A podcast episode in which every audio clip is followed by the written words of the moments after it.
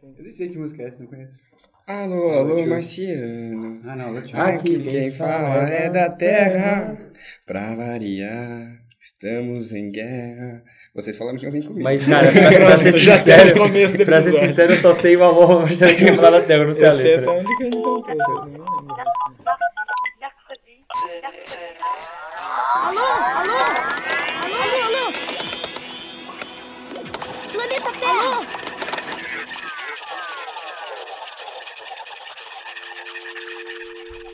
Alô, alô, seja muito bem-vindo. Começa agora mais um episódio do podcast Alô Ciência.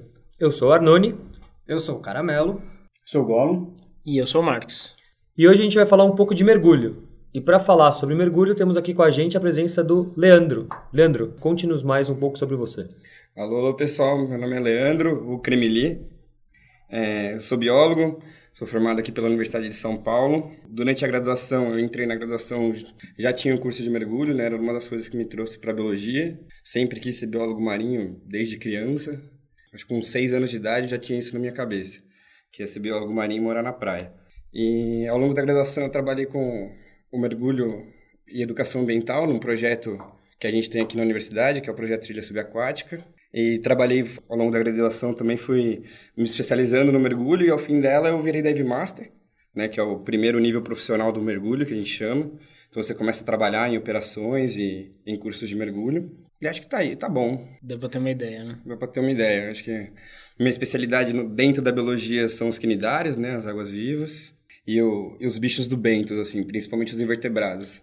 Que, Meu... segundo o Caramelo, são aqueles bichos que machucam quando você cai neles. Exatamente. Esses bichos que não, não encoste, eles doem. Né? Todos os bichinhos pequenininhos que não tem cara nem olhos são os que eu acho mais interessantes. Embora tenha uma, umas águas-vivas que tem umas... roupalho, que chama? O roupalho. É todo um grupo de água-vivas, tem esses roupalhos, e dentro das cubozoas, que é um tipo de água-viva, que é das que, aquelas que machucam bem, tem as que matam na Austrália e tal, é, o roupalho delas... É, um, é uma estrutura muito semelhante a um olho e pode ser capaz de formar imagem. E aí hoje a gente está estudando para entender se ela consegue processar ou não essa imagem. Tem alguns estudos aí que começam a ver que talvez essas cubozoas consigam enxergar mesmo, né? Ter alguma noção de sombra, desviar obstáculos, mas é uma coisa que eu não vou bater o martelo aqui porque a gente está tá em fase de descobrimento, como eu não vou fazer nenhuma... Mas eu até posso procurar e deixar uma imagem... daí do, da microscopia desse roupalho, é uma coisa bem interessante, assim, é muito parecido com o olho mesmo. Maravilha, a gente deixa o link depois para essa imagem. Okay, curiosidade um do episódio. Então, aproveitando o gancho que o, o Creme acabou de dar aqui, é, queria dizer que tudo que a gente falar, tudo que for citado, vai estar no, no post do nosso episódio, inclusive a microscopia do roupalho. Então, quem quiser ver, entra lá em w w w ponto alociencia ponto com ponto b r, lá você vai achar o post. E aí você vai poder ter acesso a todos os documentos e tudo que a gente citar nesse programa, beleza? Bora pro episódio?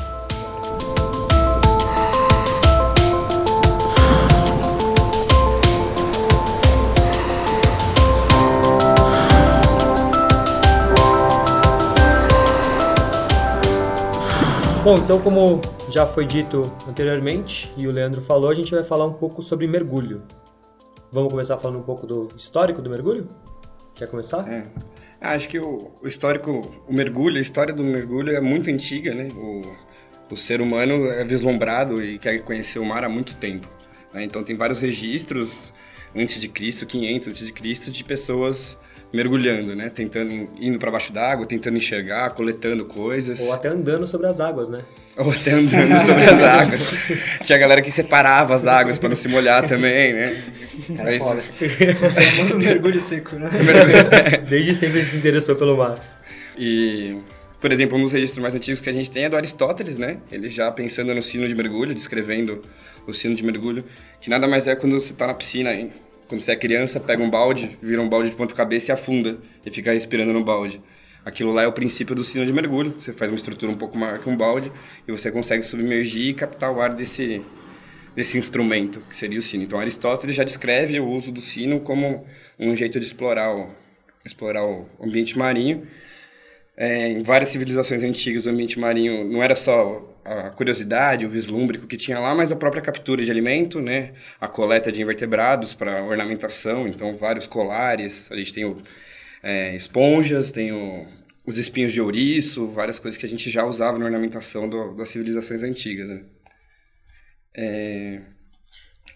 é, o mar sempre esteve muito ligado, né, à história humana, tanto que não só o mar, como qualquer curso de água, né? Grandes civilizações se desenvolveram ao longo de rios ou mesmo em ambientes é, em costeiros e marinhos. Então, acho que nada mais justo do que você viver perto de um lugar e você ter curiosidade de explorar aquele lugar, né? Tentar submergir. É, e o mar tem essa coisa magnífica da, da dimensão dele, né? Essa noção de imensidão que ele te passa. É, o ambiente marinho sofre muito exatamente por causa dessa noção de, de, de imensidão, de infinito, né? Hum. É o que as pessoas... Você pensa no descarte de lixo, você pensa no descarte de esgoto, você pensa na sobrepesca, você pensa em todas as coisas que estão afetando o mar. Muito está relacionado porque a gente demorou muito para entender que ele é um recurso finito, né? Ele tem a sua utilidade limitada. E essa noção dele, de a gente precisar começar a cuidar do mar, é muito recente, né? A gente passou aí todos esses dois mil anos, quatro mil anos de civilização explorando ele sem parar. É, né? E tem até aquela máxima, né, que a gente conhece mais do solo lunar do que do fundo do mar, né? Do que da superfície. É muito mais difícil ir para baixo d'água do que para cima.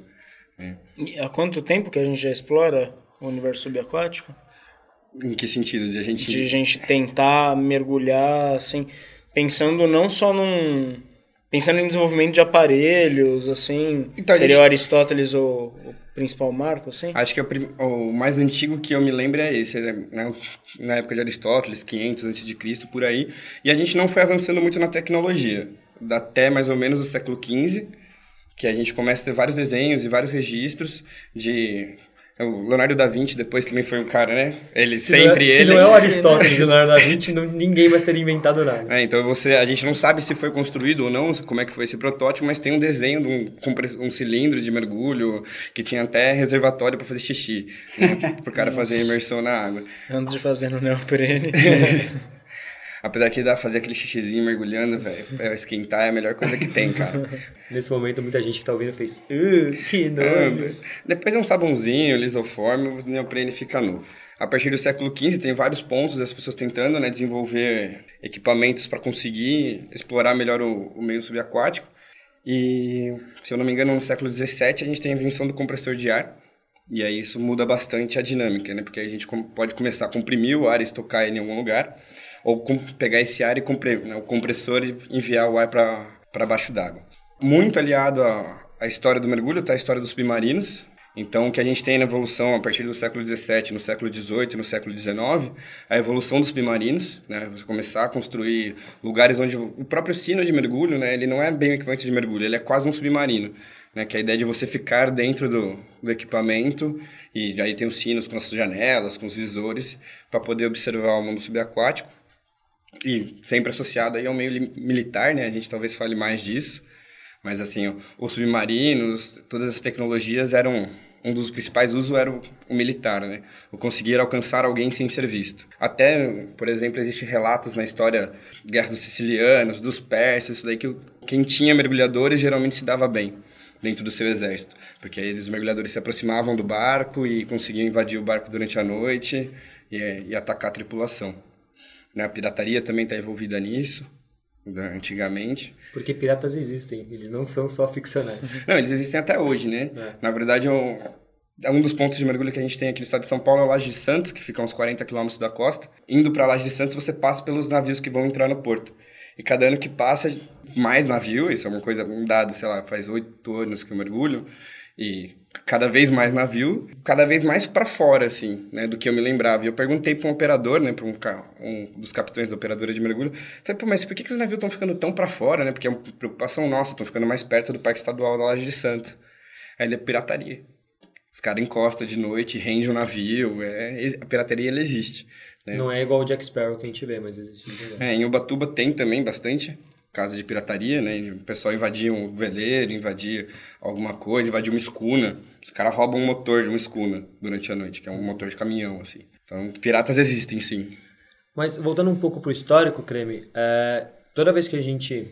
Eu, eu ouço de mergulho, eu ouço falar de mergulho, eu sempre ouço o nome do Jacques Cousteau atrelado. Quem foi é, Jacques Cousteau? É, continuando na, na história da evolução da tecnologia do mergulho, lá no século dezenove, a gente acaba não desenvolvendo muita coisa para se imergir mais, né? A gente acaba, já tem um escafrando, então você já tem um compressor, né, em cima de áreas, as pessoas respirando lá embaixo por uma mangueira. É o grande nome do Jacques Cousteau, é que ele conseguiu desenvolver com outras pessoas também, não sozinho, só ele ficou com crédito, mas outras pessoas estão envolvidas nesse processo, que é você conseguir mergulhar de forma autônoma, que daí vai vir o nome do mergulho autônomo, que é você conseguir mergulhar sem ter a dependência da superfície. Então a sua mobilidade embaixo d'água vai ser muito maior, né? A sua segurança, você está cuidando de você, porque quando você está mergulhando com, com um compressor de ar na superfície, você está dependendo de alguém lá em cima, alimentando esse compressor, segurando da mangueira. Você, quando tem um equipamento autônomo, que é o que a gente chama de SCUBA, o equipamento SCUBA, é, você acaba tendo a liberdade, começa a regular o seu mergulho sozinho. E o Jacques Cousteau está envolvido nesse processo, né? Que é aquele equipamento bem famosão das fotos, de um cilindrão de, de ar comprimido nas costas, com o regulador na boca, né? O nome, esse aparelho que a gente põe na boca para se controlar a pressão, para a gente respirar, chama regulador, e as duas mangueiras, né, trazendo o ar para o regulador. É o que dá aquele barulho de Darth Vader debaixo d'água? Exatamente. E, assim, o Jacques Cousteau, ele desenvolveu essas coisas, mas ele era... Ele era o quê? Ele era biólogo, ele era especializado em alguma coisa do mar? Marília? É, o Jacques Cousteau era um naturalista, né? Ele estava desenvolvendo exatamente para conseguir explorar melhor o, o mundo subaquático. E o a grande, né, a grande avanço no equipamento dele, na verdade, foi que a gente começou a ter mais autonomia em relação a quais pessoas podem, podiam começar a mergulhar. Né? Esse equipamento que ele desenvolveu, que era o que chamava Aqualung, pôde começar a ser comercializado para pessoas comuns. Né? Antes, essa tecnologia de mergulho era um grupo muito restrito de pessoas, geralmente associado a tecnologias militares ou a uma elite muito, muito específica, né? Pouquíssimos pesquisadores ou coisas do tipo tinham acesso, e aí esse equipamento de uso autônomo, esse equipamento SCUBA, começa a ser acessível para várias pessoas poderem explorar o, vídeo, o mundo subaquático. Aí os vídeos que eles que Jacques Cousteau fez com imagens subaquáticas é um grande avanço para a biologia marinha, acho que é um grande avanço para para conservação, para conscientização, né? Acho que com certeza esse trabalho de Jacques Cousteau mudou a história por causa da divulgação que ele fez, né? Do conseguir não só ir para o mundo subaquático, como deixar que outras pessoas fossem também, e para quem não puder, não pode ir, ele filmava e mostrava, né? Meus pais têm vários V H S gravados dos programas do Jacques Cousteau. Foi muito impactante essa produção dele. Isso foi quando que ele falou? Cara, que, que ele começa a fazer os vídeos subaquáticos é na década de quarenta, cinquenta. Que, ali no, Uau, né? que é uma das coisas que, falando do militarismo, né, associado ao mergulho, é isso, é a época de Segunda Guerra ainda, então muito desenvolvimento em tecnologia, né? O mergulhador era, era uma arma militar, né? O uso de mergulhadores para derrubar navio e tudo mais, uhum. Então está muito associado a isso. Nossa, legal, né, porque o Jacques Cousteau foi um grande divulgador e a gente nem, nem ouve muito falar nele, assim, quando não é do meio do mergulho, e, por exemplo, no nosso episódio, nosso primeiro episódio de divulgação científica, a gente nem cita ele, né? Eu pensei nisso quando eu tava ouvindo, na é? verdade. É que acho que pra quem tem o pé na marinha, né? Quem, eu, eu sempre fui biólogo marinho em ponto, né? Sempre tive essa paixão pelo mar. Ele é um grande ícone pra mim, sempre foi, assim, né? Os, os vídeos dele, apesar de serem da década de sessenta, setenta, são muito bons, muito bem feitos. Tem vídeos, inclusive, na Amazônia. Sim, eu tenho a V H S gravada do Jacques Cousteau na Amazônia. Tá meio embolorado essa altura do campeonato, mas... Já transforma em D V D, é. Né? Acho que... Ele é o Carl Sagan do... do mundo do mergulhador aí. É. Bom, mas então você falou da, que a invenção, as invenções do Jacques Cousteau foram importantes porque deram uma autonomia pra gente e vem daí o nome mergulho autônomo. Mas dentro do mergulho existem diferentes modalidades, né? Tem tanto o mergulho autônomo quanto dependente, né? Que você já falou, que a gente fica dependendo da... de uma fonte externa, ou qual é a palavra que eu quero dar? Tipo... A superfície, né? Você depende de ar da superfície. Exato, você depende de uma fonte da superfície. E tem também o chamado mergulho livre, né? É, o mergulho livre, acho que é o, é o mais popular, é o mais acessível, é o mais comum, né, de fazer hoje, porque nada mais é do que você vai estar equipado de uma máscara, que vai possibilitar você visualizar embaixo d'água, e um snorkel que ele... É, na verdade, para ser mais confortável, né? O snorkel, que é aquele canudinho que a gente usa, é mais para ser mais confortável, você, para você não ter que ficar levantando a cabeça para pegar ar, né? E poder continuar observando enquanto você está respirando. Eu já fiz mergulho sem snorkel, né?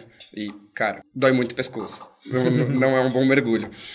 Né? Então, esse é o, e é o mergulho mais democrático, por assim dizer, né? Você consegue adquirir um equipamento, um bom equipamento por cento e cinquenta reais, por exemplo, e ele, bem cuidado, vai durar quinze, vinte anos. A minha máscara de mergulho, por exemplo, tem quinze anos. Nossa. né? Deve ter suas mil horas de uso de água ou mais até.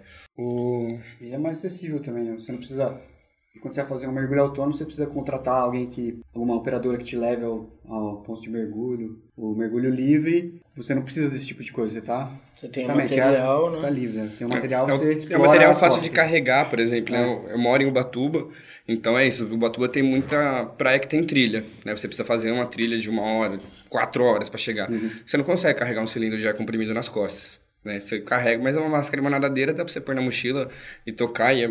E uma das coisas mais interessantes do mergulho livre é que você não tem limite de tempo na água, porque você não tem uma... A sua fonte de ar, ela tá ali, que é o ar atmosférico.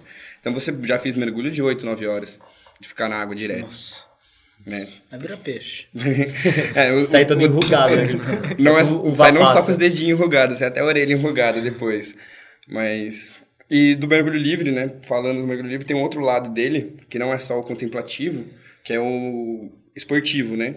O mergulho livre, ele é um esporte cada vez ganhando mais espaço aí, que são aqueles grandes recordes, acho que, o, por exemplo, de ficar embaixo d'água, o masculino é onze minutos, o feminino é nove minutos, né? Tem de profundidade também. Tem de profundidade, tem várias variações e várias categorias. Ah, então, né? Essas modalidades de apneia que a gente chama, é tudo dentro do mergulho livre? É, tudo dentro do mergulho livre, né? O mergulho livre, é, em inglês, tem o nome de mergulho de, de segurar a respiração, numa tradução livre.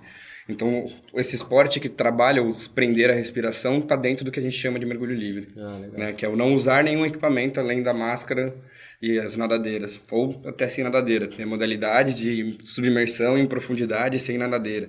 Tem várias modalidades diferentes, né? Descida, descida livre, descida com peso, descida com livre sem nadadeira. E tem até um, para mostrar um do pessoal fazendo essas imersões, um dos melhores do mundo, tem um, um documentário, um videozinho muito legal. É aquele que ele mergulha num buraco? Assim? É, então, nossa, acho que outra coisa que a gente pode deixar pro pessoal ver, né, o, essa, esse, esse vídeo, esse curta que tem, que é muito bonito, assim, é, você vê demais. O quanto tempo a, a, uma pessoa consegue ficar embaixo d'água, a mobilidade dele, o cara completo, tá completamente à vontade, né? Eu lembro, quando eu assisti, eu tentei segurar a respiração, quando ele tava segurando também. E ele desmaiou na frente do computador. É, é mais, na verdade, é mais uma modalidade que tá surgindo do mergulho, é esse mergulho artístico, né? Existem vários vídeos, várias filmagens com pessoas segurando... É. segurando o ar. Tem uma que eu não lembro direito, mas são duas pessoas lutando, meio que um tá fantasiado de monstro. É mó legal, cara, né? Eles estão num naufrágio de guerra, então é muito interessante, assim. Vai estar tudo no nosso post.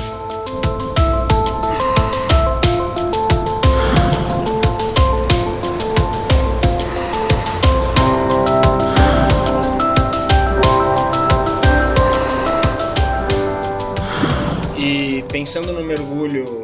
que você tinha falado, como, como a gente agora consegue mergulhar de forma autônoma, né, que seria um outro tipo de mergulho, o que, que a gente precisa para para conseguir efetivar, de fato, essa... Bom, acho que pensando na imersão, né, embaixo d'água, a primeira coisa que a gente tem que ter noção é que a gente está num meio que não é o nosso natural. Então, a gente vai precisar de vários equipamentos que vão ajudar a gente a se adaptar a esse meio, né? A primeira coisa que a gente tem, por exemplo, que é bem característica do mergulho, é a máscara, que a gente falou.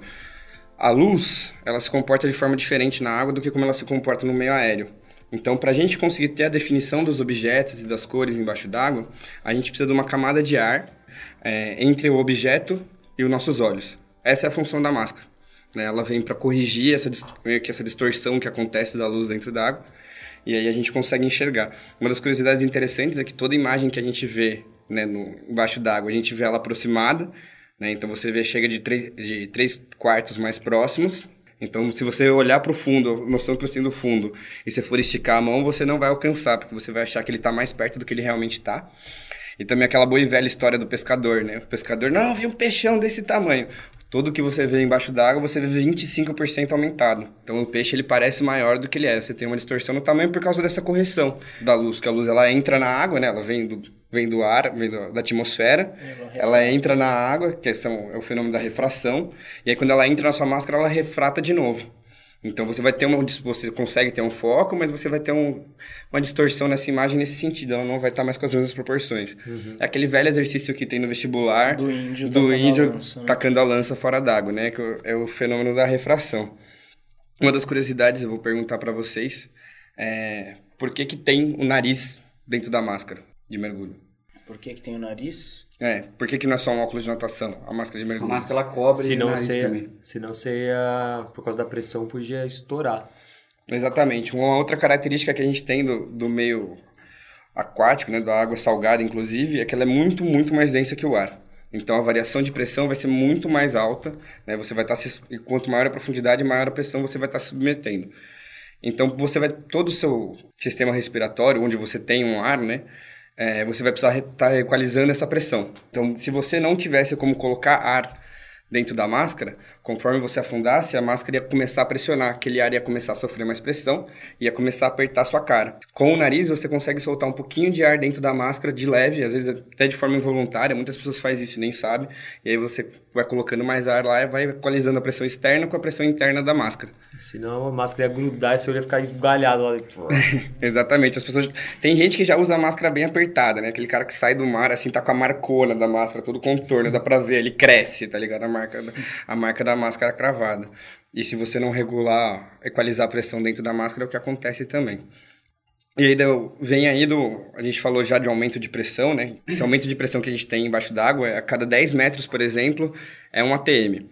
Um A T M é a pressão que a gente tem na superfície. Então, a dez metros de profundidade, você está sofrendo o dobro de pressão do que você estaria no nível do mar. E aí, se você for para os vinte metros, vai ser mais um A T M. Então, você vai estar com três A T Ms. Dois A T Ms da água, mais um A T M da superfície do ar atmosférico. E aí, você vai ter, vai ter que ter estratégias para conseguir equalizar essa pressão no seu sistema aéreo. Que é aquela história que a gente vê do pessoal colocando o dedinho no nariz e fazendo força. O que que você faz? Você está tentando jogar ar nos lugares do, do seu sistema respiratório. Então, dentro do seu ouvido, nos seus sinos da cabeça. É, para tentar colocar mais ar, aumentando a pressão dentro desses espaços. Para compensar a pressão que está vindo de fora. Exatamente, para você deixar igual. Porque senão, qual que é a dor no ouvido que você tem quando você mergulha? É a diferença de pressão. Então, no seu sistema aéreo, você está uma pressão X e no, a água está uma pressão maior. O tímpano vai sofrer essa diferença de pressão. Sempre importante estar confortável, principalmente com o seu corpo. E aí está aquela história de não mergulhar gripado, por exemplo. Né? Você mergulhar com algum, alguma... com o seu sistema respiratório prejudicado, essa história de equalizar a diferença de pressão vai ficar muito, muito prejudicada. E às vezes as pessoas acham que não, é só dar uma suada no nariz, tirar aquele ranhão verde antes de cair na água e vão embora. Só que aquele ranho vai ser feito de novo. E se ele for feito quando você estiver embaixo d'água, você vai ter um problema pior ainda, porque o ar pressurizado vai tentar sair quando você estiver vindo de uma profundidade maior para uma profundidade mais baixa, e como você vai estar cheio de ranho na sua, nos seus espaços, esse ar não consegue sair e é muita dor. Bom, são tudo coisas que a gente tem que pensar, voltando para aquele ponto, já que a água é um ambiente muito diferente do que a gente está acostumado, né, adaptado. E aí, além da questão de pressão, tem questão de temperatura muito diferente. Você falou um pouco da entrada de luz, mas tem a questão da pressão também, a questão de temperatura, a questão de densidade. É, uma das coisas que a gente tem, por exemplo, a, a resposta da temperatura embaixo d'água, né? A temperatura é um meio mais condutivo do que o ar, então a troca de calor ela é mais rápida do que, do que no ar. Então, na água, por exemplo... É, mesmo que você esteja uma água com, nem tão fria, com vinte e três, vinte e quatro graus, você está a trinta e sete. E a água vai tentando roubar esse calor o tempo inteiro de você, de forma muito mais rápida do que o ar atmosférico. É daí que vem a roupa de neoprene, né? Aí é o uso da roupa de neoprene, que ela vem para tentar te isolar. Ela é uma roupa que tem um material que é poroso, né? Então você tem várias bolinhas de ar dentro dele, então a ideia é ser uma roupa isolante. O neoprene seria similar àquele material daquele espaguete de piscina? Só que mais poroso, né? Com mais microbolhas, na verdade, uhum. né? Tanto que você, quando vai guardar seu neoprene, você não pode apertar ele muito, porque senão você vai estourando essas bolhas, né? Vai colabando essas bolhas e essa roupa, e essa, essa roupa vai perdendo efeito. E aí as roupas têm vários tamanhos e grossuras diferentes. Tem, por exemplo, a minha roupa, ela é uma roupa de três milímetros, né? Nunca tive muito problema com temperatura, sempre fui muito calorento. Então, eu comecei a mergulhar com uma roupa de três milímetros, que é uma roupa que não segura muito a temperatura, né? Ela não te isola bem. De quanto que tem, só para ter uma ideia? As mais comuns que a gente tem no mercado. Chega a mais fina que tem a de dois milímetros, que geralmente quem usa são surfistas. A de três milímetros, que são para você fazer um mergulho em águas mais quentes, né? Por exemplo, no litoral de São Paulo, é mais recomendado já você usar uma de cinco. Né? Principalmente se fizer mergulhos no inverno, fizer mergulhos longos em maior profundidade, você vai precisar de uma de cinco milímetros. Daí para frente, a gente tem a de sete milímetros, que é... Geralmente já são roupas semissecas, são roupas bem, bem grossonas, e aí você tem, ó, nos pulsos e nas pernas ela é selada para não haver uma troca, para a água não sair dali de jeito algum, então você conseguir se isolar o mais possível. É, um ponto legal da, da gente pensar na roupa é que quando a gente pensa em mergulhar, vamos mergulhar, vamos mergulhar na praia, vamos aqui pro litoral de São Paulo. Mas não, tem gente que mergulha, por exemplo, na Antártida, no Ártico, em regiões do norte da Europa. Mas uma coisa interessante que você falou da temperatura, mesmo, né, temperatura, a gente está acostum, acostumado a pensar mergulho nos trópicos, mas o tempo de exposição na água é complicado, né? Não é só porque a água está quente. Mas se você ficar muito tempo na água, vai ter a tendência de ter hipotermia, né? Mesmo numa água vinte e quatro, vinte e cinco, vinte e seis, vinte e sete graus, quanto mais tempo você passa na água, mais calor vai sendo roubado. Então, mesmo que você comece o mergulho numa situação confortável, numa roupa que você ache confortável, aquela água ela vai roubar calor de você até você começar a ter problemas de temperatura. E, e numa temperatura que aparentemente estaria confortável, né? Exatamente. vinte e três graus, ok, né? E é exatamente por isso que a gente sai de qualquer mergulho morto de fome, cara. Sim. Você gasta muita energia mergulhando. O que mais temos de equipamento, Leandro? Desculpa, creme. Bom, aí pra gente conseguir ficar equilibrado embaixo d'água, que é um meio, né, que tem uma densidade, tem forças diferentes agindo sobre nós, a gente vai usar o cinto de lastro para garantir que a gente esteja afundando, né? Porque uma roupa de neoprene boia, né? A gente tem um empuxo, que é uma força que acaba também segurando a gente para a gente não afundar. E aí a gente usa esse cinto de lastro que... a função dele é basicamente essa, né? Te trazer para baixo. E aí você vai ter associado a isso o colete equilibrador, que é um colete que você injeta ar, que você vai compensando, né? O, o que está te jogando para baixo, você põe um pouquinho de ar para você deixar ele flutuando. Ao longo do mergulho, você vai regulando esse ar dentro do colete, né? Porque conforme a, a profundidade varia, a pressão varia, e esse ar dentro do colete também vai se expandir e se contrair. E aí nesse, e aí nesse colete, a gente vai estar tá preso um cilindro, que é, né, ó, aí a característica do, do mergulho autônomo. Dentro desse cilindro tem ar comprimido, né? Isso é uma coisa interessante, todo mundo acha que é um cilindro de oxigênio, mas na verdade não. Se fosse só oxigênio, nós teríamos um grande problema. Tanto que na primeira vez que eu fui mergulhar, que eu estava fazendo o curso, aí eu falei pro, pro instrutor, eu falei, ah, não, cilindro de oxigênio. Ele parou na hora, falou, não, não, parou, parou, parou, não, é de oxigênio. É, porque é uma coisa muito perigosa, na verdade, né? O oxigênio, ele é tóxico. Né? Ele, em grande quantidade. Em né? grande quantidade. Então, voltando, a gente, né, tem um cilindro com ar comprimido, com a mesma composição do ar. Né, do... Que é basicamente dezoito por cento de oxigênio? É, vinte, vinte. vinte e um por cento de oxigênio e setenta e nove por cento de, de nitrogênio. De nitrogênio. E tem os pequenininhos, os quebradinhos, né? Os quebradinhos do gás carbônico, dessa galerinha.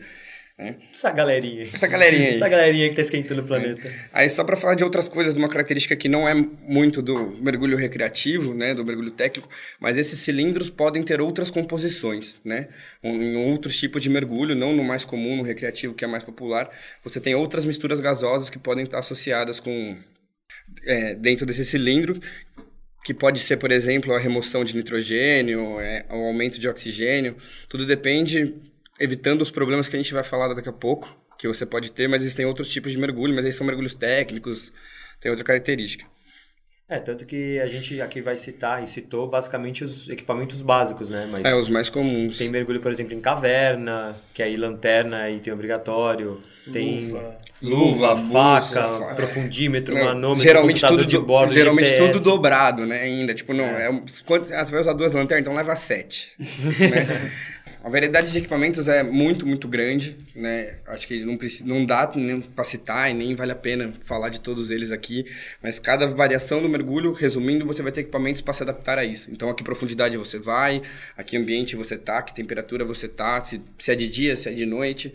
Então, a ideia é essa, o princípio é esse, tentar se adaptar àquele ambiente e solucionar os problemas. Creme, uma coisa que eu achei bem legal que você disse... É, eu tive isso no curso também, foi que a gente geralmente leva equipamento dobrado, né? E não só a gente leva equipamento dobrado, como acho que a regra de ouro, assim, do mergulho que eu sempre ouvi foi que você nunca mergulha sozinho. Você sempre tem que mergulhar com uma dupla, porque é aquela velha história, você tá no ambiente estranho, blá, blá, blá, blá. Caso aconteça alguma coisa, tem aquela, uma outra pessoa que pode te auxiliar.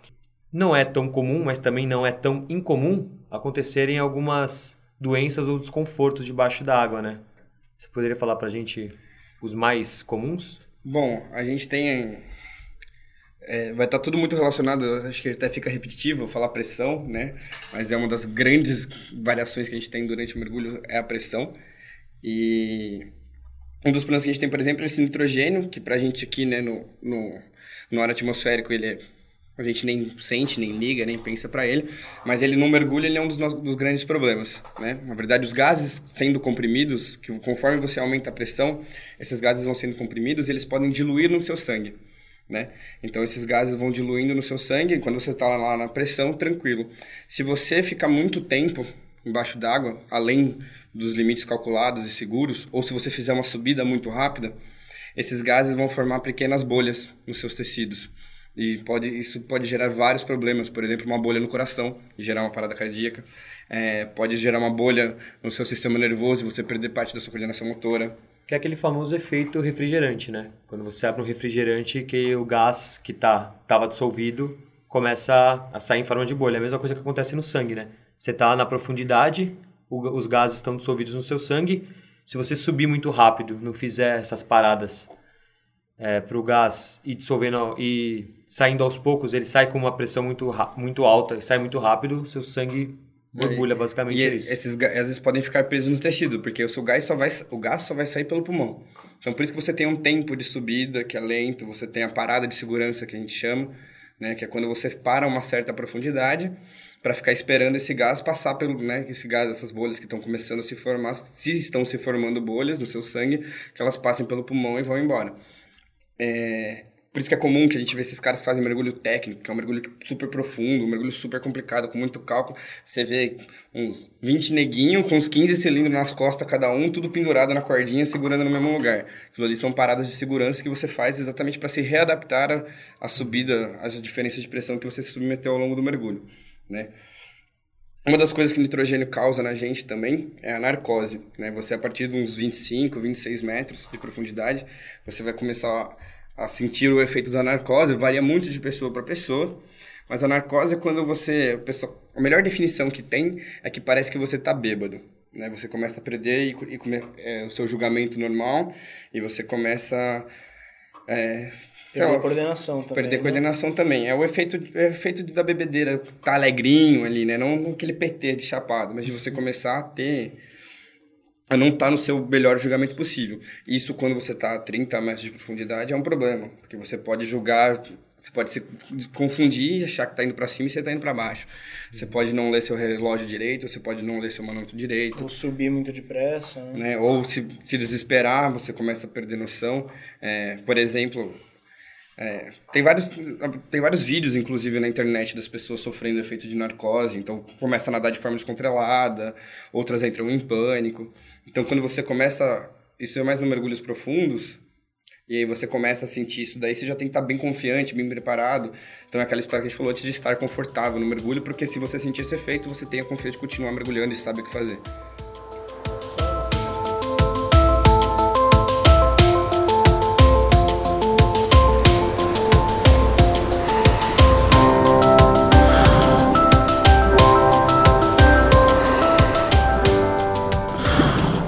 Só para dar uma situada, o que a gente discutiu até agora, a gente falou de mergulho autônomo, né? Falou um pouco do histórico dele, os diferentes tipos, tem o livre, o dependente e o próprio autônomo. E aí falamos também um pouco dos equipamentos, os principais equipamentos usados no mergulho autônomo. Mas como o próprio Creme disse, a gente poderia aqui passar horas e horas falando de equipamento, porque vira e mexe eles estão desenvolvendo equipamentos novos e como o mergulho está se popularizando cada vez mais, apesar de ainda não, não ser um esporte popular. Então, tem mais investimentos de tecnologia e mais equipamentos vão surgindo. Aí depois a gente falou um pouco das principais doenças e cuidados que a gente pode ter no mergulho, né? Complicações que derivam e resultam principalmente da diferença de pressão e para a gente estar num ambiente diferente do nosso. Mas acho que agora gostaria de saber, Creme, tudo isso que a gente falou, tá, tem todos esses cuidados, tem equipamento... Tem, por exemplo, pode dar uma doença descompressiva, enfim. Quem pode fazer mergulho? Quem pode praticar o mergulho? É restritivo? É uma coisa mais universal? Como que funciona? É, o mergulho, ele é uma atividade física, né, como outra qualquer. Ele tem as suas particularidades, né, ele é um esporte, você consome calorias. Então, mas ele não é muito limitante, desde que você tenha que fazer algumas adaptações. Então, a partir dos seus doze anos de idade, você já pode se certificar mergulhador. Não existe um limite máximo para, para mergulhar. É, Você, por exemplo, deficientes auditivos, podem praticar mergulho tranquilamente. Na verdade, a gente cheguei até essa experiência, né, no projeto. E... e foi muito louco, porque é mais fácil se comunicar com eles embaixo d'água do que com a gente. Eles entendem sinal muito melhor e muito mais fácil. É, um ponto é que a gente pode baixa... falar com eles de verdade, né? É, na verdade, eles faziam várias perguntas que eu não sabia e não sabia responder, porque eu não conseguia me comunicar tão da bem quanto, quanto eles, né? Uhum. E aí, fora d'água, a gente tinha uma intérprete, conseguiu conversar e tal. Foi muito legal. E vem se crescendo bastante o, o, a inclusão, né, no, no mergulho. Tanto a inclusão... um pouquinho social, de você começar a ter equipamentos mais baratos e mais acessíveis, né?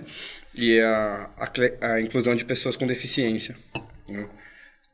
Sendo, sendo uma atividade esportiva, aí o importante, na verdade, é pessoas terem o cuidado com o seu corpo, né? Então, algumas regras básicas no mergulho, as pessoas não, não podem ter consumido álcool no dia anterior, né? Se evita, por exemplo, não, não é interessante que seja fumante, não precisa ser um nadador. Eu conheço muito mergulhador que nada muito ruim, né? Não consegue... Sem o equipamento de mergulho é horrível e mergulhando embaixo d'água é perfeito, né? Que o mergulho tem muito mais a sensação de tranquilidade, você conseguir se deslocar e ficar calmo embaixo d'água, do que de fato a força física de bater perna e bater braço e essas coisas. Então, é um mergulho que você pode ter um índice de massa corpórea acima do, do esperado, que também não tem problema, né? É... Não tem muito, na verdade, não tem muito critério seletivo, assim, né? Acho, acho que tem um fator que não é um problema, mas que é um limitante, que é com gravidez, né? Grávida não pode isso, mergulhar, né? Mas é por causa da, o, da pressão, né? Sim, a sim. gente não entende muito bem ainda, né, quais seriam os efeitos no, durante a gravidez do aumento da pressão, no líquido amniótico e tudo mais. Então, se recomenda que não, não se... Certo. Mas é, so, são pouquíssimas coisas que... impossibilita uma pessoa de mergulhar, né? É um esporte que tende a cada vez mais conseguir incluir mais gente. No Brasil a gente tem isso muito pouco ainda, na inclusão de deficientes físicos, né? É, eu tenho a vontade de ir para fora estudar isso e conseguir trabalhar com isso, porque para mim todo mundo deveria ir para baixo d'água, porque a melhor sensação que tem no mundo é mergulhar. Mas é um, nesse sentido é um esporte bem democrático. Eu lembro é, quando a gente participou daquele projeto que você citou na sua apresentação do Trilha Subaquática, tinha um, um cadeirante, que a mãe dele estava... É dele, né? Ou dela? Dela. A mãe dela estava desenvolvendo uma cadeira de roda para ela poder entrar na água, não mergulhar, mas pelo menos ficar na água. Você sabe se tem casos de pessoas cadeirantes que mergulham? Porque a partir do Sim. momento que você tem um empuxo, você consegue sustentar o, o peso do seu corpo lá de baixo. Acho que, é. acho que só para lembrar desse caso e, e citar as pessoas de forma correta, é o pessoal do Projeto Caravelas. É, eles estavam na época desenvolvendo, hoje existe no litoral, tanto em São Sebastião como em Caraguá. Eu não lembro de ter visto em Ubatuba, mas essas cadeiras para deficientes físicos para conseguirem entrar na praia, né? Então é uma cadeira que você, ela boia, ela tem um equilíbrio e o, deficiente, o cadeirante consegue ficar tomando seu banho de mar. No mergulho existe sim as adaptações, você consegue, por exemplo, equalizar essas pernas, né? Então, meio que fixar a perna e deixar ela equalizada com, com o corpo. Muitas vezes você vai ter um instrutor te, auxilia, te auxiliando na locomoção, então, mas se você pegar, como por exemplo, pegar um, um espaguete e um cinto de lastro e amarrar isso na perna e deixar ela neutra, e você consegue fazer, e o deslocamento provavelmente tem que ser auxiliado por uma pessoa, hum. mas não impossibilita que você faça esse mergulho. Bom, então, um puxando o que você falou agora... É, você falou que dá para... É, o, o mergulho é, um, é uma modalidade bem democrática e dá para, enfim, ser usado para quem quiser. E acho que dá... Existem outros tipos de, de uso para o mergulho, né? Porque... A gente falou alguma, algumas categorias de mergulho, né? Muito relacionado aos equipamentos que você está usando. Isso. Né? Agora, a gente, ele pode ser categorizado também relacionado com o porquê você está mergulhando. Então, a primeira que a gente pensa é o mergulho recreativo, que é o que hoje a gente tem de mais comum, que as pessoas mergulhando pela contemplação mesmo, pelo contato com a natureza, pela observação do mundo subaquático. E dentro do mergulho recreativo você pode ter aí outras diferenças, outros usos de equipamentos. E ele é associado ao mergulho recreativo, mas que cai numa categoria diferente, é o mergulho técnico, por causa dos equipamentos que você vai estar usando, mas geralmente hoje se tem muito esse mergulho técnico por contemplação. Então, o que define ser um mergulho técnico, basicamente, é quando você não tem o acesso à superfície direto. Quando você passa dos quarenta metros de profundidade, a superfície não é considerada como tendo de acesso direto, porque você não pode mais subir de forma livre. Então, é, entrar em caverna, entrar num naufrágio e passar dos quarenta metros é um mergulho técnico. e ser um mergulhador técnico, porque você curte descer na Corveta Ipiranga, que é um dos pontos de mergulho técnico lá de Noronha, que está a setenta metros de profundidade, mais famoso. E aí você vai ter outras coisas associadas, o seu cilindro, né, coisas, outras características diferentes do mergulho recreativo, mas que você faz por contemplação também. Legal comentar, você falou do recreativo, mas o mergulho ele pode ser uma profissão também, né? É, outra, outra categoria que a gente tem no mergulho é o mergulho comercial, que a gente chama. Esse mergulho comercial, o jeito de se fazer ele pode ser muito diferente. Pode ser desde o cara que vai mergulhar com um compressor de ar e uma mangueira e vai limpar casco de navio. Então o navio encosta no porto, para tirar as cracas, o cara desce com uma espátula, um regulador e uma mangueira e fica lá raspando, né, esse navio. É, pode ser para mexer em poita, para arrumar coisas em marinas. É, apesar de ser mergulhos rasos, a gente tem problemas com esses mergulhos de perigo, porque é uma, muito sem controle, então pessoas sem curso, sem capacidade, estão lá se enfiando embaixo d'água e puxando peso, e enfim, no meio do monte de nó. E tem esse mergulho comercial que é bem mais complicado e bem mais complexo, que, é, que a gente tem aqui no Brasil, principalmente na exploração da Bacia de Santos, que é uma bacia que a gente explora há muito tempo e a gente tem plataformas mais rasas, né, não, em torno dos trezentos metros, dos cem aos trezentos metros, e aí, como são plataformas muito antigas, a gente, elas não foram adaptadas para serem manipuladas por robô, né? Hoje você tem o R O V, que é aqueles submarinos não tripulados, então você ainda precisa do mergulhador para ir tocando aquela plataforma e fazer a manutenção, e aí são mergulhos super complicados, com alto risco de vida, é uma das profissões mais perigosas do mundo. É considerada a profissão mais perigosa do mundo, inclusive tem uma notícia que eu li que vai estar postado no... no post desse episódio, que foi considerada pela Organização Mundial do Trabalho como a profissão mais perigosa do mundo. É até, e esse, essa fama do mergulho comercial às vezes atrapalha a gente no recreativo, porque as pessoas associam com a mesma coisa, né? Mas o mergulho recreativo não tem nada a ver com o comercial. É, tem muito do também do pessoal extrapolar os limites, né? Existem cursos especiais de formação. O mergulhador comercial não sou eu, que sou dive master e vou fazer um trabalho. Então, existe uma formação para você ser um mergulhador comercial mesmo. E as pessoas acabam, às vezes, extrapolando o limite por causa do dinheiro, né? É uma profissão que, quando você está trabalhando, paga muito dinheiro. Muitas pessoas vão atrás disso, é extremamente perigoso. Por que que alguém iria atrás disso? Porque ganha muito dinheiro. Outra coisa que a gente pode, né, falando como biólogos, né?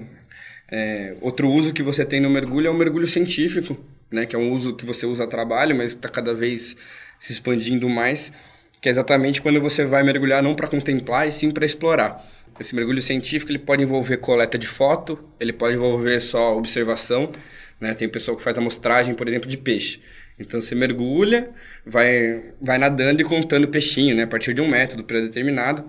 Ou você pode mergulhar para ir buscar mesmo algum animal, alguma coisa, né? Mergulha, procura, acha, é, tem vários métodos diferentes.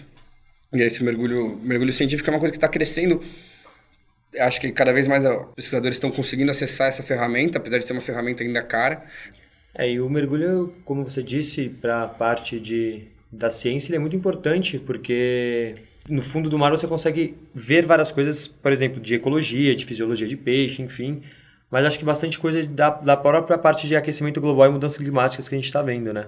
É. Quando a gente pensa em branqueamento de corais, a poluição causada por despejo de óleo de navio, ou então despejo de petróleo, acidentes com plataformas. Muitas coisas que acontecem na superfície que impactam di- diretamente a vida marinha. É, eu acho que mergulhar é uma das principais ações de conservação para o ambiente marinho. Porque eu, muitas pessoas, como a gente comentou no, no começo, né, o mar tem essa noção de imensidão e o mar tem essa cara de piscinona, né? Se for no Google, digitar praia, for no Google Imagens, digitar mar no Google Imagens, digitar oceano no Google Imagens, só vai aparecer aquelas praias, coqueirão, sabe? Tipo, então tem aquela imagem de piscina. E não é. Então quando você mergulha, você começa a entender que quanta vida está ali dentro. E, por exemplo, eu demorei muito para começar a encontrar biólogos nas operações de mergulho. Mergulhei com muito advogado, muito médico e muito, sei lá, administrador, pessoas que não são da área ambiental. E é nítido que o começar a mergulhar faz uma transformação da pessoa, do relacionamento dela com o ambiente.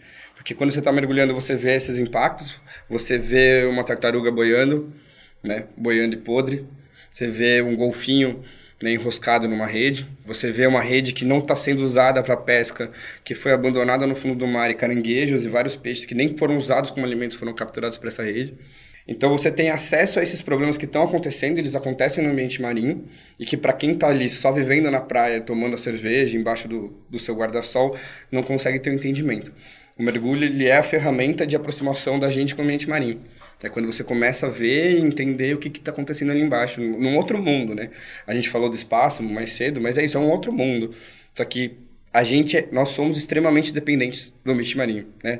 Desde o ar atmosférico que a gente respira, né? Porque a, a principal produtor de oxigênio, né? De que libera oxigênio para a atmosfera é o fitoplâncton, né? Então, se a gente desequilibrar o ambiente marinho e esse fitoplâncton perder em biomassa e biodiversidade, a gente não vai ter mais o oxigênio para respirar, né? Então... E o mergulho traz essa, aproxima a gente desse ambiente que é tão essencial.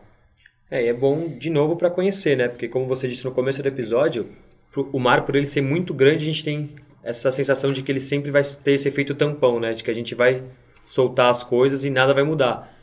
E interessante é que essas mudanças, né, que a gente tava, está preocupado, já tem várias evidências delas acontecendo, né, nos oceanos. E uma das, um dos problemas que a gente tem é a sobrepesca, né? É, que a pesca nos últimos sessenta anos aumentou muito, então hoje a gente explora mais que o dobro que a gente explorava antes. E além do aumento populacional que a gente teve, a, a população hoje, mais pessoas consomem, as pessoas individualmente consomem mais peixe. Então a gente está retirando mais do mar ainda. E parece que é infinito e parece que é ilimitado, mas, por exemplo, as comunidades tradicionais, que, por exemplo, pescavam cação em Ubatuba, hoje não se tem mais cação, é, vários outros recursos pesqueiros estão sumindo. O principal culpado disso, pesca industrial, né? A biomassa que ela tira é muito grande. A gente teve um efeito da, da tainha esse ano, né? Em Ubatuba, Ubatuba para quando a tainha chega, a cidade muda, assim, né? A gente sai de bicicleta e vai comprar tainha fresca e tal.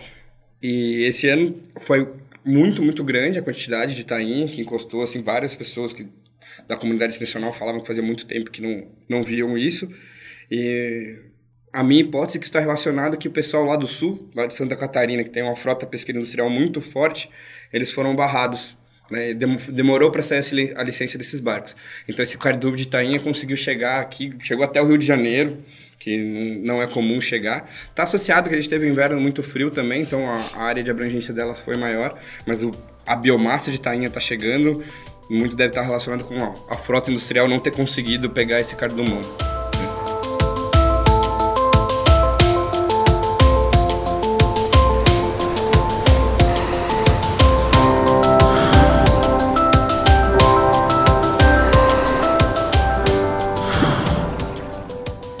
Independente de, né, a gente ter uma certeza se a gente vai conseguir usar ou não mais ou menos recursos do marinhos, a gente precisa de uma mudança na sociedade, assim, isso é, é claro.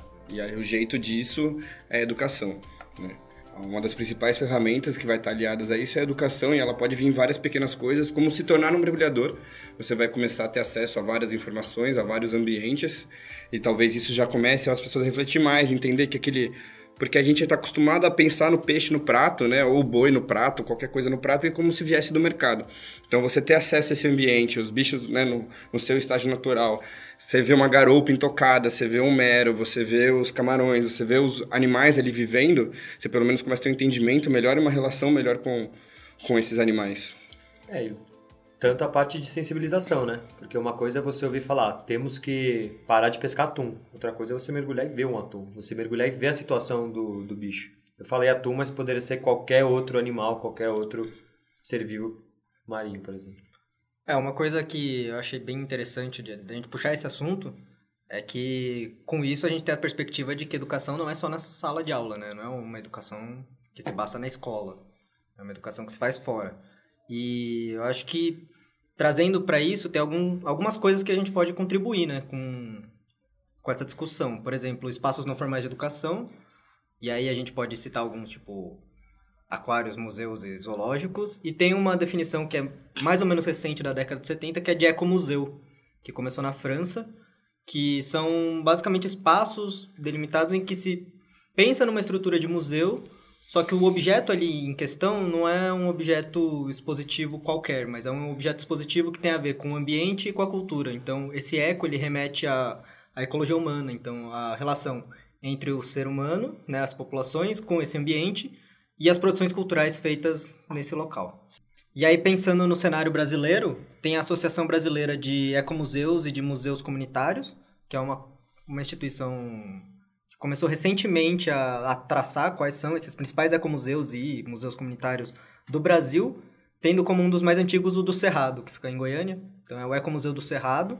E um que talvez remeta mais ao, ao tema de mergulho, que é o da Ilha Grande, no Rio de Janeiro, que é a, a ilha como se é um ecomuseu.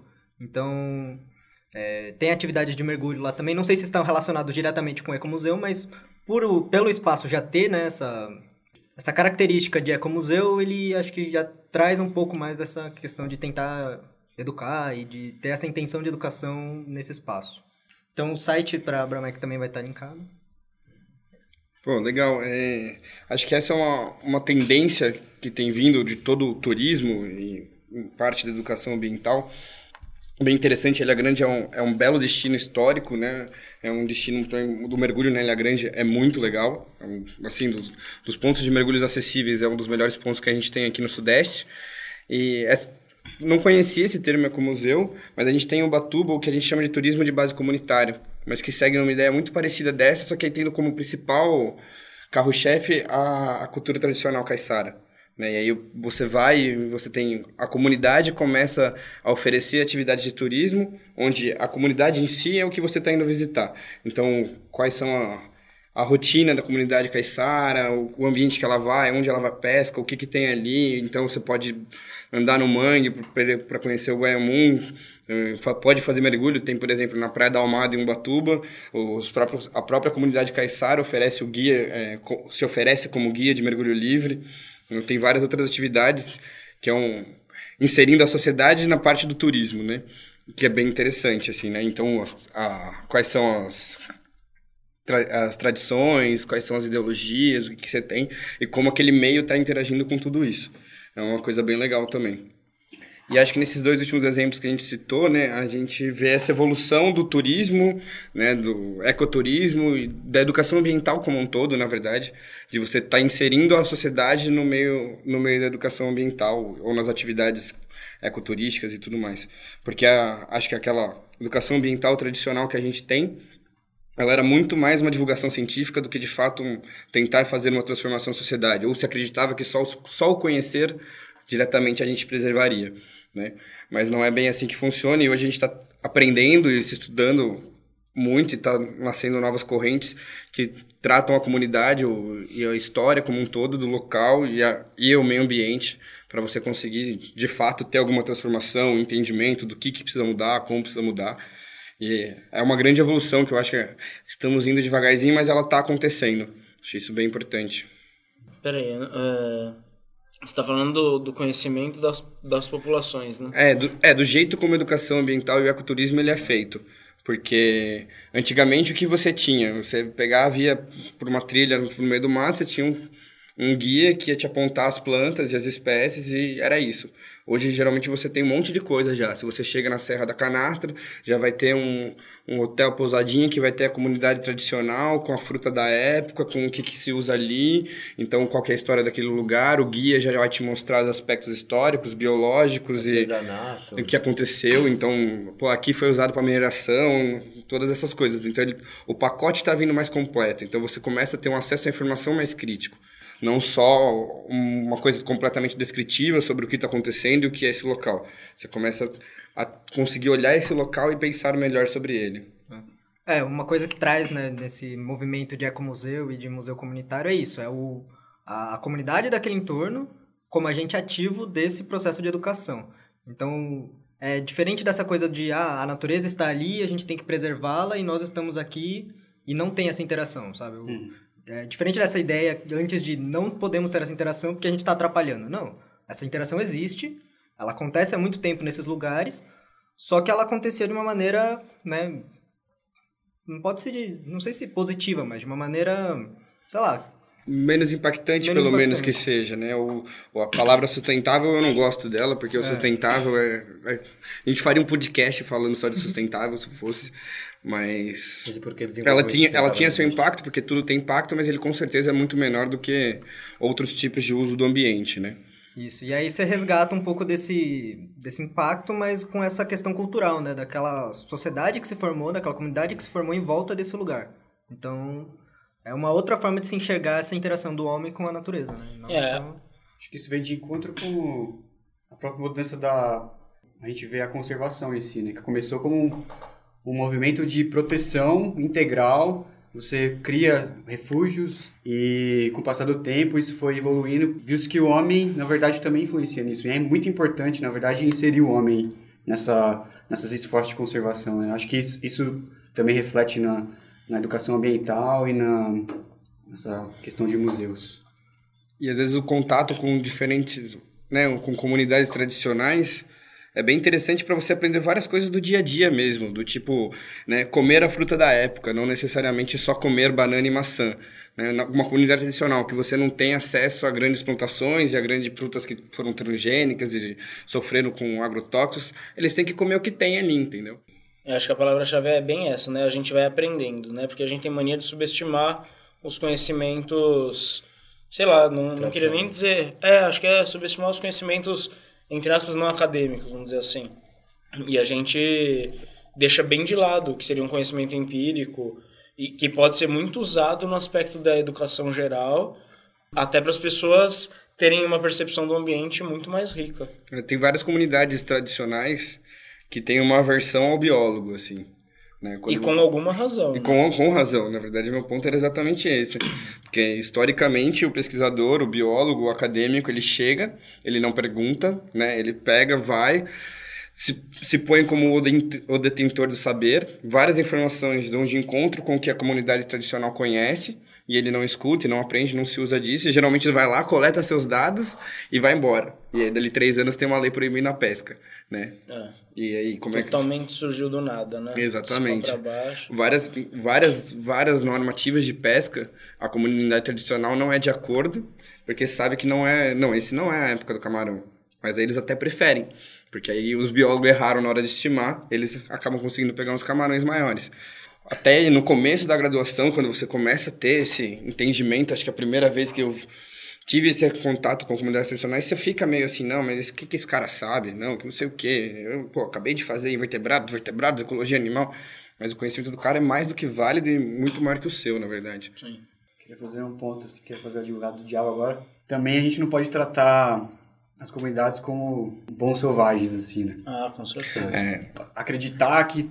que aquele modo de vida não vai impactar no, no ambiente. Deve existir trabalhos de educação ambiental com essas comunidades para tentar mudar certos comportamentos que, que acho que vão de encontro com, com a conservação. Acho perfeito a colocação, porque, por exemplo, vivendo lá, eu tenho os dois extremos. Uhum. Quem ignora a comunidade tradicional e quem apoia a comunidade tradicional cem por cento. Seja pessoas formadas da academia, que hoje vivem em Ubatuba, e tem muito esse discurso do bom selvagem, muito, muito, isso é perigoso. A pesca artesanal tem sim seu impacto, por exemplo, em Ubatuba a gente tem o arrasto de fundo de porta para pegar camarão, que é uma coisa que a gente só come por causa do luxo, né? É uma pesca destruidora que a gente come para não sustentar, só para ter um gosto no prato.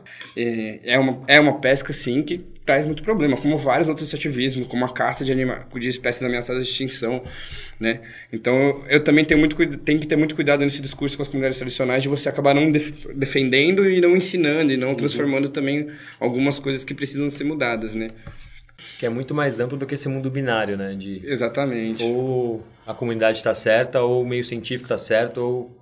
Porque não, não, tem, não tem que ter essa divisão de tipo, ou um tá certo ou o outro tá certo, sabe? Em resumo, o contato que o mergulho gera, né? Você viajar para outros lugares e você ter contato com o ambiente, com culturas diferentes, é, é, um, é um grande ganho, assim. E não só o mergulho, né? Vários outros esportes e hobbies que, que a gente faz pro lazer que acaba gerando isso, né? Tipo, fazer trilha, fazer escalada, caminhar, caiaque. Todas essas atividades que te colocam na natureza e te colocam em lugares diferentes são atividades que podem trazer muito, muito cunho educacional, assim. É, inclusive a gente tem a ideia de fazer um episódio futuro abordando outros, outras ferramentas, né, outros instrumentos. Por exemplo, a trilha, que a gente aqui no, no Instituto de Biociências aqui tem uma matéria que chama Trilhas e Montanhismo como ferramenta para conservação. Na verdade o nome é muito maior e muito mais complicado, mas é basicamente isso, usar diferentes instrumentos e estratégias para o fim educacional. As oportunidades são muito grandes, é um leque de oportunidades muito grandes de como se usar o ambiente e as culturas e as comunidades como ferramentas educacionais. É, e assim como a gente discutiu até agora, que dá para usar, por exemplo, o mergulho é, em espaço de educação não formal, também dá para usar o mergulho em espaço de educação formal, na sala de aula, naquela sala de aula que parece ser chata e na verdade é bem chata, que você tem aquele professor na lousa, você pode usar o mergulho, porque como vocês perceberam nesse episódio, durante a gente falou sobre mergulho, falou sobre equipamento, a gente tocou em assuntos de física, química, biologia, matemática. Então dá para você usar o mergulho como um tema transdisciplinar. Você usa o mergulho como plano de fundo para estudar acidez, solução de gases, refração, densidade, uh, densidade história. Fisiologia, história. É uma das coisas que a gente tem no mergulho são os naufrágios, por exemplo, também, que é um dos tipos de, de, né, de alvos, né, de mergulho, são mergulhar em naufrágios e toda a história que está envolvida naquilo. Então, a Segunda Guerra fez vários naufrágios que são muito da hora de mergulhar e tal. Tem até um site que chama Naufrágios do Brasil, que tem todos os naufrágios do Brasil, um cara, o Maurício de Carvalho, que é o... o cara de naufrágios do Brasil. Então você tem lá no naufrágio, você tem um mapinha dele, toda a história dele. Ah. Isso está envolvido, por exemplo, com o comércio de café, várias coisas da história, que dependendo do ano, como é que estava a época no Brasil, o que que vinha, o que que a gente importava, o que que a gente exportava. Tudo isso dá para explorar usando o mergulho, né, e mostrando o naufrágio, que é bem legal. É, isso é bem legal porque até, como a gente já citou aqui, na de novo, aquele projeto de trilhas subaquáticas, a gente tem dentro dele uma atividade que se chama mergulho fora d'água, né?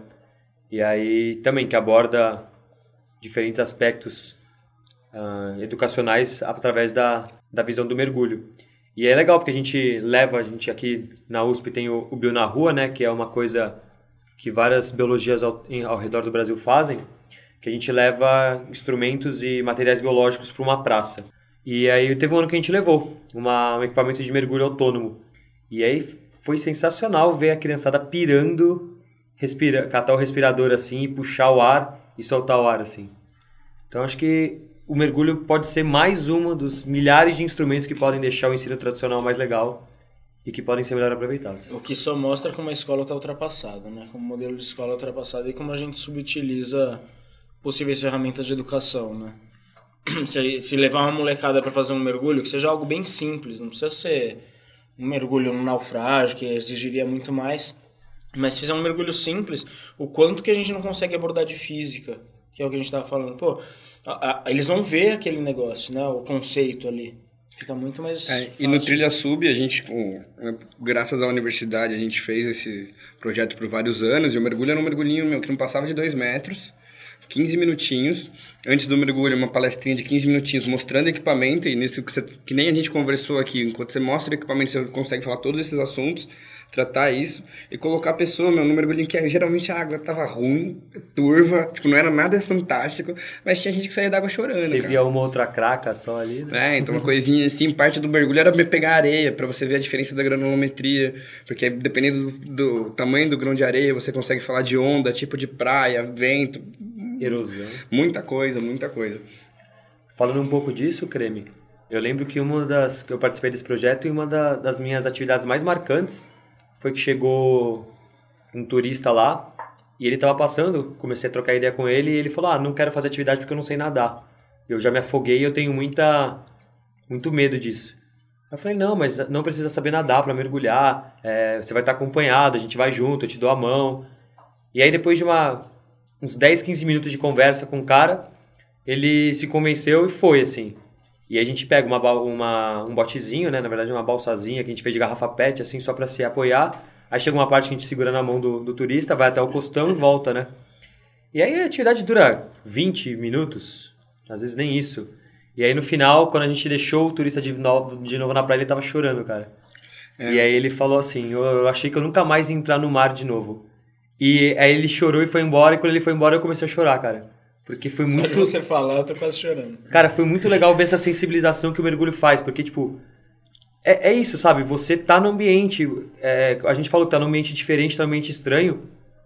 Pô, é um ambiente tão bonito, com tantas coisas, sabe? Levar lá, fazer com que a pessoa consiga ter esse acesso e chegar lá e, enfim, vencer os medos dela.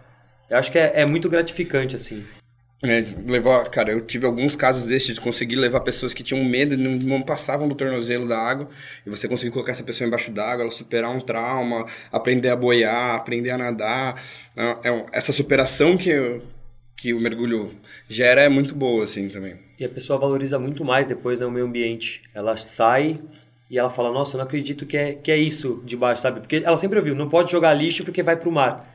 Mas se você não vê debaixo do mar, você tá um pouco se ferrando se vai lixo pra lá ou não. Você não sabe quem tá morrendo, quem tá sendo prejudicado, você nem liga pra quem tá sendo prejudicado. A sorte da tartaruga é que ela é bem fofa, velho. Senão ela tinha ido pro saco já, mas ela é muito fofa. Que é a mesma coisa que acontece na conservação terrestre, né? Na hora que você vê um vertebrado peludinho passando mal, você fala, ai, ah, temos que conservar.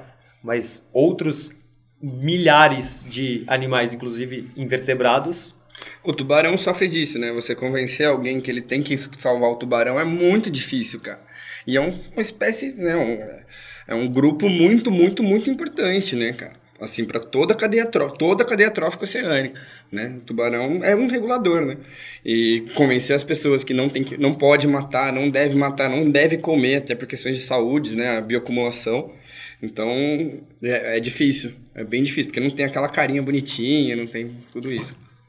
Creme, agora que você falou desse negócio do tubarão, né, de conservar o tubarão, acho que é um ponto legal que a gente tem que abordar também, é que no mergulho a gente vai encontrar animais debaixo da água, né, e que isso pode causar um pouco de... de medo e pavor nas pessoas, né? É, o, o contato, na verdade, ele encontrar um animal, ele é até desejável quando você está mergulhando, né? Os tubarões, no, nos mergulhos aqui no nosso litoral é super raro encontrar, são poucos lugares que você, a gente mergulha e encontra. E assim, eu não conheço nenhum registro, né, de um mergulhador enquanto mergulho autônomo, recreativo, tendo um acidente com tubarão, né? Se ele existir, eu não conheço esse registro.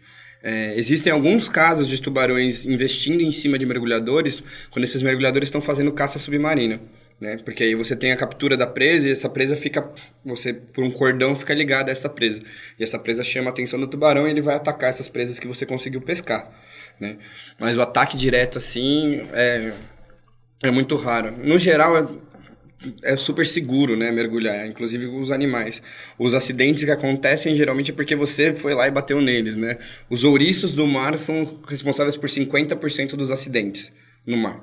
E ele, ele não te ataca, ele não vai atrás do seu. Claramente é porque você bateu é, no ouriço. Então, é isso, a culpa é sua, né? Os o, outros grandes, considerados demônios do mar, são as águas vivas. O bicho nem tá te vendo, velho. Quer dizer, talvez esteja. Estão debatendo isso ainda. Já conversamos sobre isso. Mas que é um, não é nenhum ataque, né? É um encontro, é um acidente. O, sempre no mergulho, o contato que tem que ter com os animais é nenhum. É sempre contemplativo. Você não vai virar de ponta cabeça, você não vai chutar, você vai... Inclusive, uma das coisas importantes quando está mergulhando é ter co- cuidado com a sua flutuabilidade, sua batida de perna, porque é um dos principais impactos que o mergulho faz. É porque se você sai mergulhando, batendo na nadadeira sem pensar o que você está fazendo, você vai arrancando as acídeas, as esponjas, vai arrancando todo mundo que está vivendo ali, levantando areia. Se levantar o sedimento pode ser fatal para uma esponja. Ela engolir muita areia é fatal, né, para um animal desse. Então tem que ter sempre o máximo de respeito possível com o ambiente, menos impacto possível. É, porque a gente estava nessa discussão, né? Ah, tem que fazer mergulhar para a pessoa se conscientizar do ambiente. Mas você cata pontos de mergulho famosos, barreira de coral na Austrália, enfim, outros pontos famosos, de tanto ser visitado, de tantos turistas, está sendo destruído, assim, porque é isso. É impacto de nadadeira, de deposição, de jogar lixo, levantar areia. E não precisa nem ir longe, né? Aqui no Nordeste tem vários pontos que... Porto de Galinhas. Porto de Galinhas. É Porto de Galinhas é um que eu vi, né? Eu vi muitos anos atrás e vi recentemente de novo, uns três anos atrás, e acabou, né? Porto de Galinhas acabou. Não vale a pena ir quase já. Esse, e aí o pessoal já tá chegando em Maragogi, que era um destino desconhecido também, já tá virando a mesma coisa, né? E por aí vai. Mas é interessante uma, uma política pública que tem, inclusive, nas nossas unidades de conservação agora. A gente tem, por exemplo, o Parque Estadual Marinho da Laje de Santos, onde o mergulho, todos os instrutores e dive masters que trabalham nas operações de mergulhos são guias credenciados pelo parque. E exatamente é, é essa. Na Laje de Santos você tem a regra, né, por um decreto, que você não pode encostar no substrato e você não pode levantar sedimento. Se você não tiver uma flutuabilidade boa, o guia achar que você não, não é capaz de mergulhar naquela unidade de conservação, ele te tira da água, né, e você não faz o mergulho. Legal, né? Cara, não só é legal, como a gente já está discutindo isso há algum tempo. Quanto tempo de gravação temos, Caranelo? Vai bater duas horas. Duas horas? Uma hora e cinquenta e cinco. Vai virar uma hora e meia, né? Não, mas esse, esse, esse tema de mergulho e conservação a gente poderia discutir por horas e horas. Então, acho melhor a gente já indo encaminhando para nossas dicas culturais, para parar aqui e ter mais temas para falar numa próxima vez, chamar o Creme de novo. Estudar, inclusive, não vai, né? Não, e se, e se me convidar, eu venho. E falo bastante. Ah, quase. Se deixar, eu fico falando. Não, não tem nem, essa, não. Nem tem uma cervejinha aqui. Nossa, se tiver uma cervejinha, já era. Era a primeira pergunta que eu ia fazer. Eu ia, queria, abrir, queria abrir o episódio perguntando pra vocês.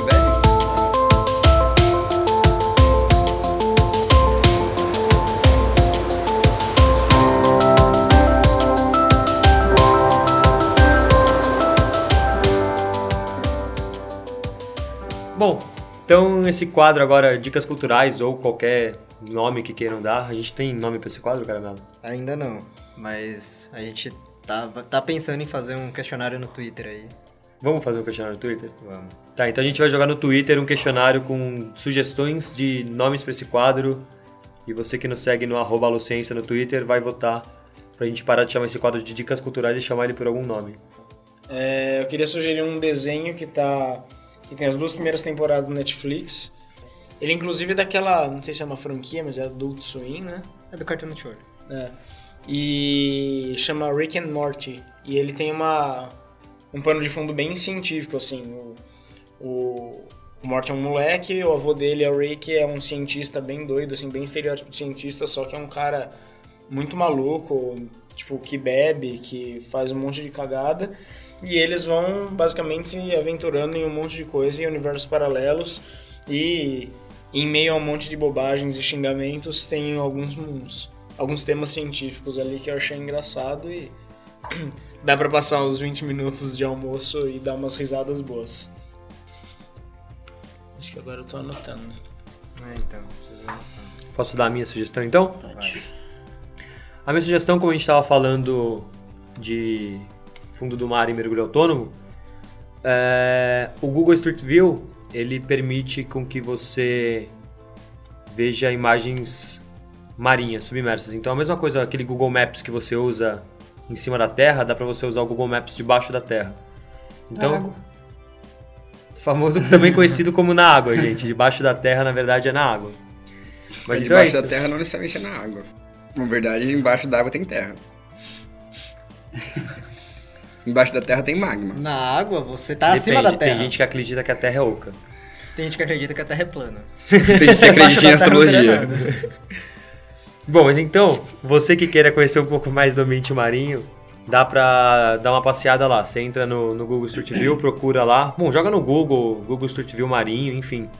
E aí dá pra você ter umas imagens subaquáticas do, e fazer diversos caminhos pelo mar. É bem da hora. Se você tiver de bobeira...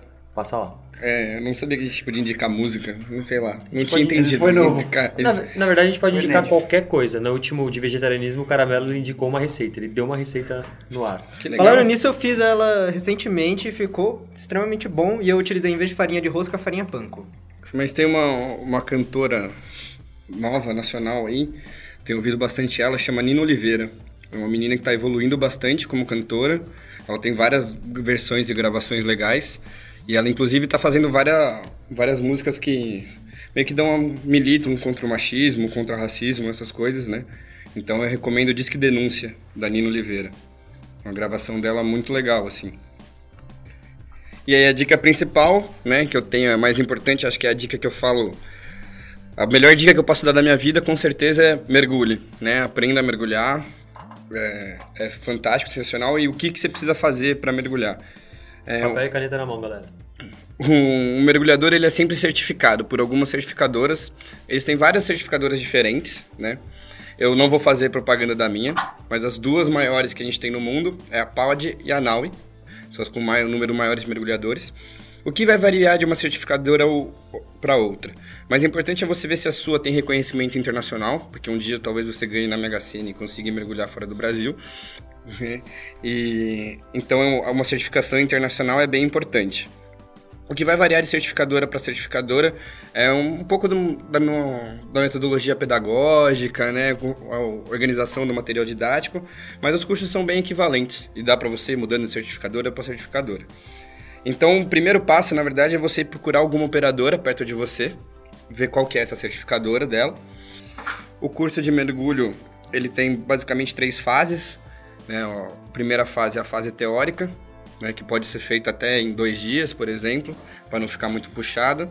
Você tem a parte prática na piscina, pode ser feita em um dia, e depois você precisa de pelo menos um fim de semana em águas abertas, né? Então, seria que se você tivesse um feriadão, dava para fazer o, o curso de mergulhos num feriadão.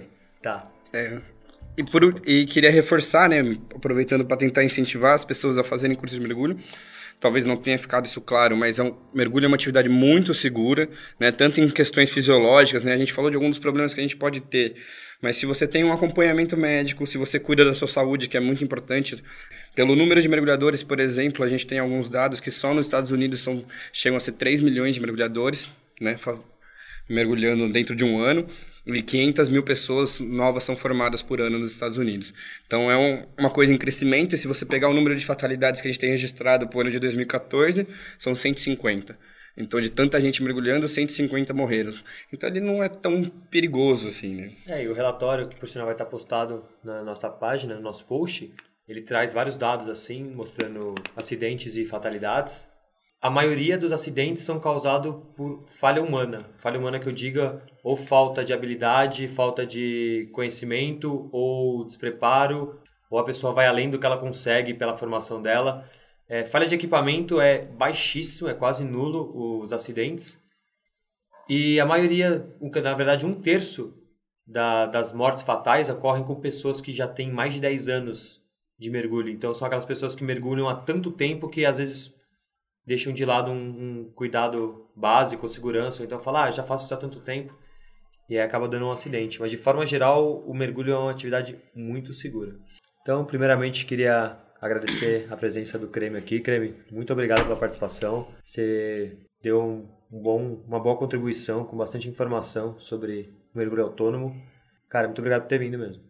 Imagina, que é isso, eu que agradeço o convite aí, peço desculpa dar trabalho pra galera da edição aí, vai, vai ter um, um trampinho a mais. Acho que é isso, deu pra passar, além de falar de mergulho, que é uma das coisas que eu mais gosto na minha vida, acho que deu pra gente tocar uns pontos importantes relacionados a isso, né?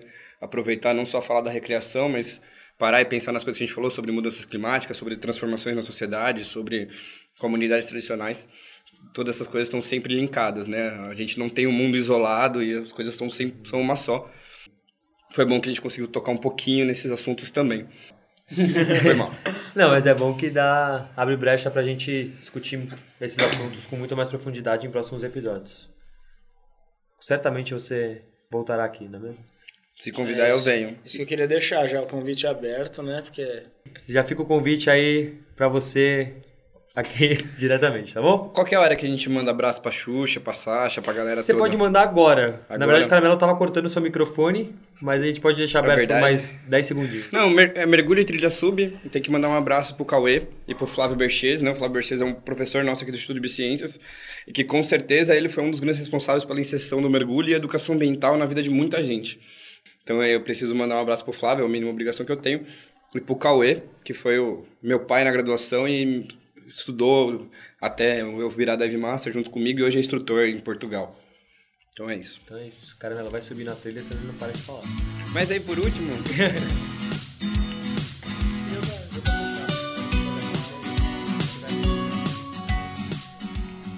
Esse foi nosso episódio de mergulho. Eu tô aqui a sós com Caramelo. Pois é, isso. Fomos abandonados. Os dois menos carismáticos desse podcast terão que ler os e-mails. Mas enfim, sós. Então, depois dessa gravação, a gente faz nosso show aqui. Felizmente, essa semana a gente não teve muitos comentários sobre o último episódio do Rei Leão, mas a gente queria agradecer aos nossos novos dois patrões, o Felipe e a Enia, e aos patrões antigos que também continuam apoiando, ao Kiyoshi e ao Masashi. E a gente queria também mandar um abraço, um salve, para dois novos ouvintes, né, que comentaram. A gente não teve muitos comentários sobre o Rei Leão em específico, mas a gente teve comentários de pessoas que estão começando a ouvir o Alô Ciência, e isso é muito bom. Em algum momento eles chegam no Rei Leão e eles comentam sobre o Rei Leão. Então fica um abraço para Marília e pro Henrique. É isso aí. A gente queria também aproveitar então para fazer uma correçãozinha, uma errata no, na leitura de e-mail do último episódio. A gente comentou sobre o vegetarianismo. Num dos comentários, a gente mencionou que para quem quisesse começar a fazer atividades físicas, para procurar um profissional da saúde ou médico, mas que, como apontado pelo, pelo Capua, do Dragões de Garagem, seria melhor se alguém quiser começar a atividade física, procurar um educador físico, porque médico ele já interfere muito, já está invadindo um pouco essa área da educação física, nesse sentido de indicar exercícios e atividades físicas. Pois é, procurem um educador físico. Se tudo der certo, em breve a gente faz um episódio só sobre a educação física, o papel do educador físico na saúde do ser humano. Isso aí. E obrigado pelo Capa, pela, pelo toque, né? Porque acho que isso é um, é um conhecimento popular, assim, que vai começar a atividade física e deve procurar um médico. A gente também não sabia. E, bom, é isso. A gente vai crescendo com o conhecimento que os outros vão passando pra gente também. Valeu, Capa. Um abraço. E é isso aí.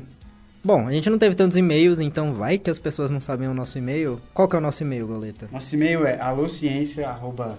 E errou. Não, é contato. Oh, droga. Isso que dá, deixar os dois caras que só editam fazendo essa parte de relações humanas aqui. Social media. Vai, Goleta. Nosso e-mail é contato, arroba, alociência ponto com ponto br e o nosso Twitter é... arroba Alô Ciência, sem acento, tudo junto. E estamos também no Facebook. Qual é? Nosso Facebook também é barra Alô Ciência, tudo junto, sem acento. E no Instagram também temos, de vez em quando postamos algumas fotos pessoais nossas. Então tem lá a gente fazendo uns rolezinhos. Se você quer saber mais da nossa vida pessoal, pode entrar no Instagram que você vai ver alguma coisinha. E além disso, você também pode enviar o seu áudio com a sua participação, dúvida, sugestão de tema, qualquer outra angústia que você tiver, para o número... nove quatro oito oito sete zero nove zero um nove quatro oito oito sete zero nove zero um. A gente tá lá no WhatsApp ou no Telegram. E se você não se sentir contemplado por nenhum desses nossos meios de comunicação, você ainda pode deixar uma mensagem lá na nossa página alociência ponto com ponto br. Se você gosta desse projeto, você pode contribuir financeiramente com a gente através do Patreon ou do Apoia-se. São duas plataformas que você coloca o seu cartão de crédito e ele dá um... uma parcela do seu rico dinheiro para nós. Então, no Patreon, a gente está no patreon ponto com barra alociência e no Apoia-se, a gente está no apoia.se barra alociência. É fácil de nos encontrar. Não existem muitas coisas que são alociência no, na internet. A gente é único. E é isso, Goleta. Já enrolamos o suficiente eles? Já. Vambora, então. Vamos para esse nosso jantar luz de velas aqui. Bom, vamos começar a acender aqui o, as velas, o fogão.